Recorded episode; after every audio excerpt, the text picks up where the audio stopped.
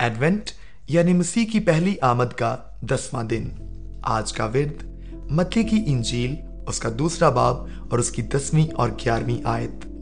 وہ ستارے کو دیکھ کر نہایت خوش ہوئے اور اس گھر میں پہنچ کر بچے کو اس کی ماں مریم کے پاس دیکھا اور اس کے آگے گر کر سجدہ کیا اور اپنے ڈبے کھول کر سونا اور لبان اور مور اس کو نظر کیا۔ آئیے اس ورد کی روشنی میں خدا کے کلام پر غور کریں۔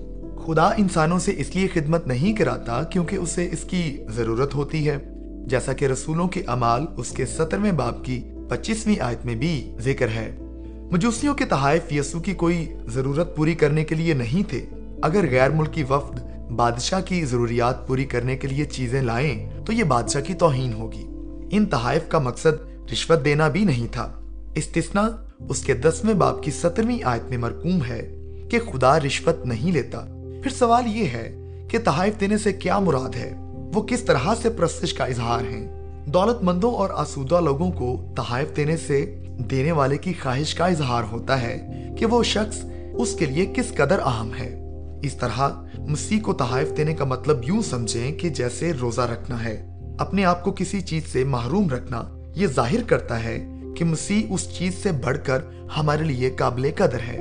جب آپ اس طرح مسیح کو تحفہ دیتے ہیں تو آپ کا دینا یہ کہنے کا ایک طریقہ ہے کہ جس خوشی کی مجھے تلاش تھی، وہ یہ امید نہیں تھی کہ میں کوئی لین دین کرنے سے امیر ہو جاؤں۔ میں تیرے پاس چیزیں حاصل کرنے نہیں، بلکہ تیرے لیے آیا ہوں۔ اب میری یہ خواہش بڑھ گئی ہے اور میں اپنی خواہش کا اظہار کرنے کے لیے اس امید پر چیزیں چھوڑتا ہوں کہ تجھ سے زیادہ لطف اندوز ہو سکوں۔ میرا خیال ہے کہ سونا لوبان اور مر کے ساتھ خدا کی پرستش کرنے کا یہی مطلب ہے۔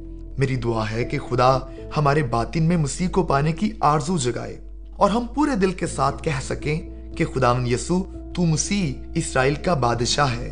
تمام قومیں تیرے حضور آ کر سجدہ کریں گی۔ خدا نے دنیا کو اس طرح استعمال کیا تاکہ وہ دیکھ سکے کہ تیری پرستش کی گئی۔